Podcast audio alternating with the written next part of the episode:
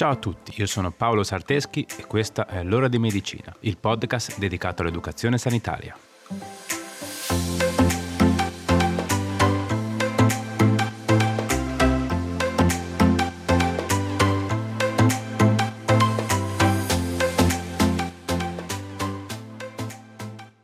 Ciao a tutti e bentornati.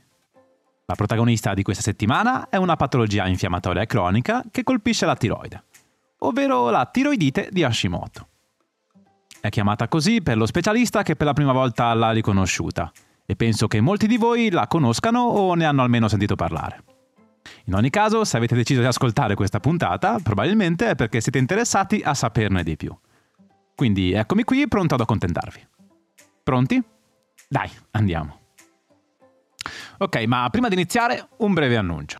Sei un operatore sanitario? Forse potresti essere interessato a un podcast che abbiamo realizzato in occasione della Giornata Mondiale per la Sicurezza dei Pazienti. Cercalo qua ovunque tu mi stia ascoltando. Si chiama Terapia in Sicurezza. Se mi segui sui social, sicuramente sai già di cosa si tratta. In ogni caso, per ora è online la puntata introduttiva e il primo episodio, dedicato alla politerapia. In questo momento in cui sto pubblicando, stiamo scrivendo l'episodio 2, che dovrebbe arrivare a breve. Comunque, se sei un operatore sanitario, fai un salto a ascoltarlo e fammi sapere cosa ne pensi. Ricorda, terapia in sicurezza. Sono veramente interessato a tuo parere. Ok, scusate, annuncio terminato. Proseguiamo pure con l'argomento di oggi.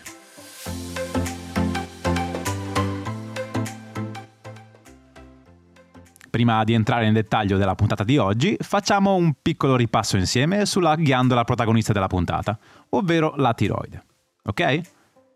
La tiroide è appunto una piccola ghiandola situata nel collo, sotto la pelle, all'incirca al di sotto del pomo di Adamo. La tiroide è formata da due lobi, connessi tra loro da una parte centrale, chiamata istmo.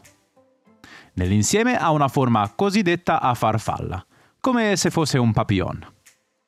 Normalmente la tiroide non si vede e può essere a malapena palpata, ma se aumenta di dimensioni il medico può palparla facilmente e può comparire una massa prominente al di sotto o ai lati del pomo di Adamo. La tiroide è una ghiandola endocrina molto importante, secerne gli ormoni tiroidei che controllano le attività metaboliche e sono responsabili del corretto funzionamento di gran parte delle cellule dell'organismo. I due ormoni principali della tiroide sono la tetraiodotironina, o tiroxina o T4, e la triiodotironina, o T3. T3 e T4 influenzano molte funzioni vitali dell'organismo, come la frequenza cardiaca, la velocità con cui sono bruciate le calorie, l'integrità della pelle, la crescita, la produzione di calore, la fertilità e la digestione. Per produrre gli ormoni tiroidei, la tiroide necessita di iodio, un elemento contenuto negli alimenti e nell'acqua. La tiroide intrappola lo iodio e lo incorpora negli ormoni tiroidei. Quando vengono utilizzati gli ormoni, una parte dello iodio che contengono viene rilasciata e ritorna nella tiroide, dove viene nuovamente riutilizzata per produrre altri ormoni. Inoltre, la tiroide secerne l'ormone calcitonina, che ha il compito di promuovere il deposito di calcio nelle ossa e ridurne la concentrazione nel sangue. Il meccanismo con la quale il nostro organismo regola il livello di produzione di ormoni tiroidei è abbastanza complesso e inizia da una struttura cerebrale posizionata tra i due emisferi del cervello, ovvero l'ipotalamo. Infatti l'ipotalamo secerne un ormone di rilascio della tireotropina, che stimola l'ipofisi, che è una piccola ghiandola situata alla base del cranio, a produrre l'ormone tireostimolante, ovvero il TSH. Come si può intuire dal nome, è proprio l'ormone tireostimolante a stimolare la tiroide a produrre gli ormoni tiroidei. L'ipofisi regolerà il rilascio di TSH in base all'aumento o alla riduzione dei livelli di ormoni tiroidei nel sangue. Ok, ci siamo? Finito il ripasso sulla tiroide e i suoi ormoni, torniamo a bomba sull'argomento di oggi, ovvero la tiroidite di Hashimoto. La tiroidite di Hashimoto è la forma più conosciuta e maggiormente diffusa di tiroidite. Spesso e volentieri infatti si parla di tiroidite autoimmune come sinonimo di tiroidite di Hashimoto. Anche se in realtà di tiroiditi autoimmuni ne esisterebbero anche di altri tipi, come la tiroidite autoimmune silente e quella atrofica. Ma oggi ci concentriamo solo su quella più famosa. Quindi, la tiroidite di Hashimoto è un'infiammazione cronica a carico della tiroide, su base autoimmunitaria. il che significa che è causata principalmente da un'alterata risposta da parte del sistema immunitario, che riconosce come estranea la tiroide e la attacca. Infatti, quando si presenta la patologia, la tiroide viene invasa dai globuli bianchi, che sono le cellule del nostro organismo deputate alla difesa, e vengono creati anticorpi antitiroidei, che attaccano la tiroide. Fortunatamente la tiroidite autoimmune, sebbene sia una malattia cronica, è un disturbo che può essere trattato e controllato, permettendo così ai pazienti che ne soffrono di vivere una vita quasi del tutto normale. Questa forma di tiroidite autoimmune è particolarmente diffusa nel sesso femminile. La sua insorgenza è correlata a fattori di rischio di tipo genetico.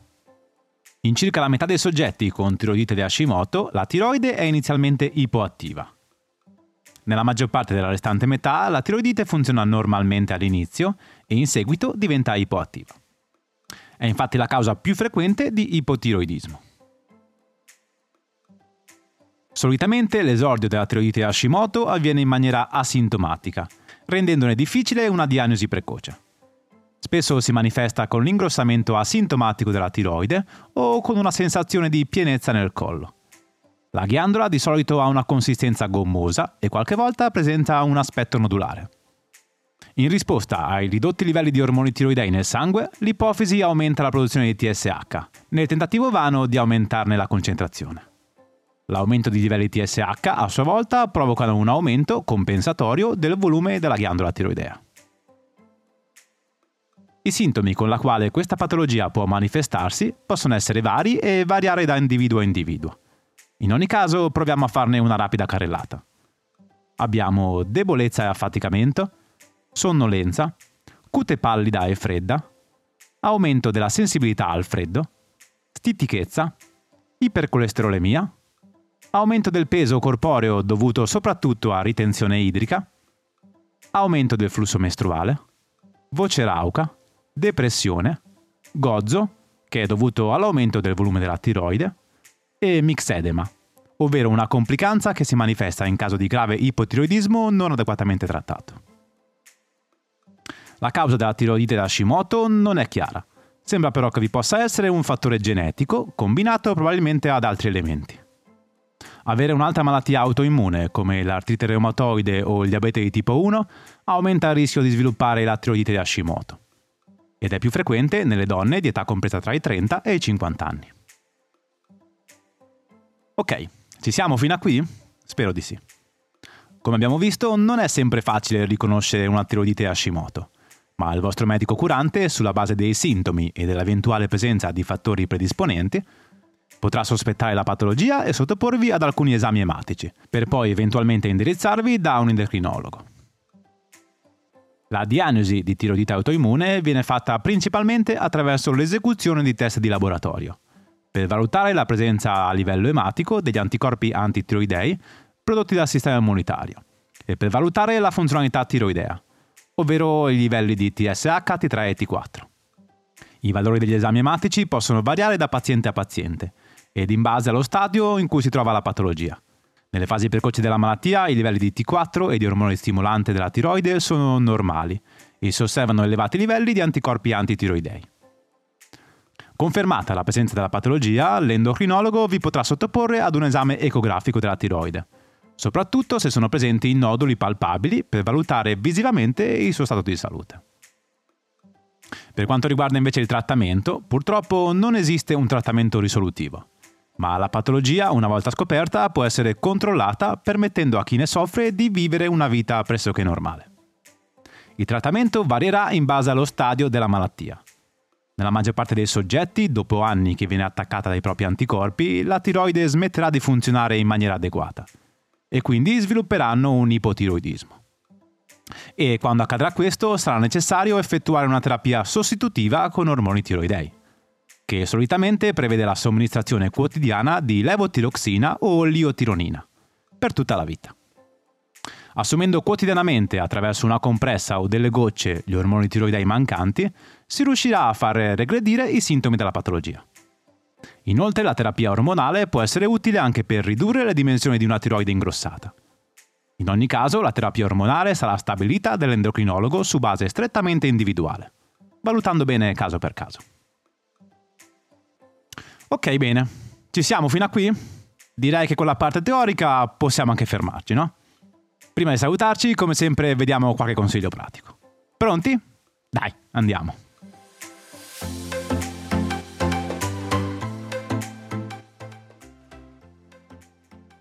Uno. Se soffri di tiroidite Hashimoto e stai assumendo la terapia con ormoni tiroidei sostitutivi, ricorda sempre che la terapia ormonale è decisa dal tuo endocrinologo su base strettamente individuale. Questa patologia può essere molto variabile da soggetto a soggetto. Evita di accettare consigli terapeutici da qualsiasi altra persona che non sia il tuo medico che ti segue. So che sicuramente sono tutti consigli a fin di bene, ma su queste cose purtroppo generalizzare può fare molti danni. Ovviamente questo è un consiglio sempreverde, che vale anche per tutte le altre patologie. Mi raccomando, con la salute non si scherza. Affidatevi sempre e solo a professionisti del settore. 2. Sale iodato, sì o no? Come abbiamo visto, lo iodio gioca un ruolo molto importante nella produzione degli ormoni tiroidei. Anzi, la maggior parte dello iodio dell'organismo è contenuto proprio nella tiroide. Lo iodio è un minerale che deve essere necessariamente assunto quotidianamente tramite la dieta. E da qui si intuisce come l'assunzione di iodio sia strettamente legata alla tiroide e alle sue patologie.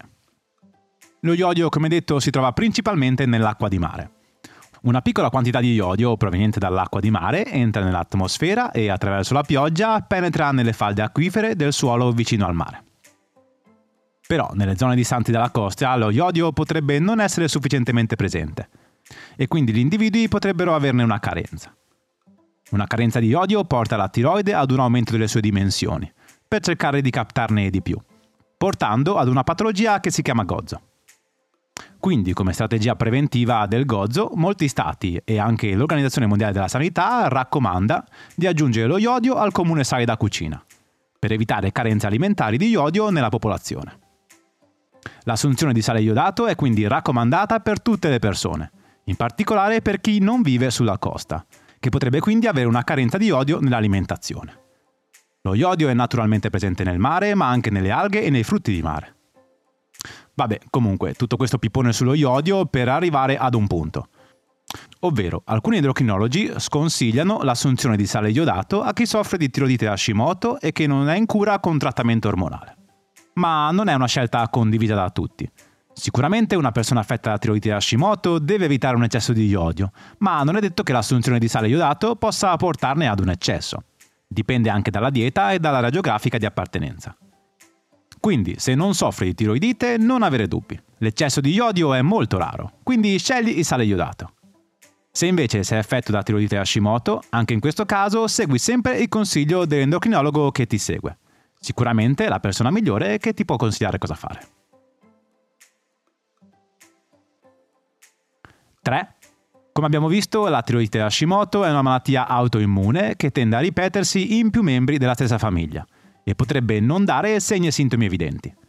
Quindi, se hai un parente che ne soffre, senti il tuo medico di famiglia e valuta di eseguire esami del sangue per controllare la funzionalità della tua tiroide. 4. Se soffri di tiroidite Hashimoto e sei in gravidanza, devi sapere che durante la gestazione il fabbisogno di ormoni tiroidei aumenta. Però niente paura, l'importante è segnalare la gravidanza al medico che ti segue e lui saprà guidarti sulla terapia e sulle eventuali analisi del sangue da eseguire durante la gestazione, per tenere la situazione sotto controllo. La gravidanza può essere anche un fattore scatenante per la sindrome di Hashimoto o per un ipo o un ipertiroidismo, quindi è importante controllarsi anche nei mesi successivi al parto. Ok, bene, eccoci arrivati alla fine. Vi è piaciuta questa puntata? Spero di sì. Fatemelo sapere, scrivetemi sui miei canali social. Mi trovate su Facebook, Instagram o Telegram come Paolo Sarteschi. Facile. Prima di salutarci, come sempre, fatemi ringraziare la mia collega amica Brenda Rebecchi, che porta avanti con me questo progetto. Ovviamente, grazie anche a te che sei arrivato ad ascoltarmi fino a qui. Se ti piace il progetto e vuoi supportarlo, condividilo con chi pensi che possa essere interessato. Facci crescere il più possibile. Va bene dai, direi che ora è veramente tutto. Ci vediamo sui social e ci sentiamo non venerdì prossimo, ma quello dopo con un'altra puntata.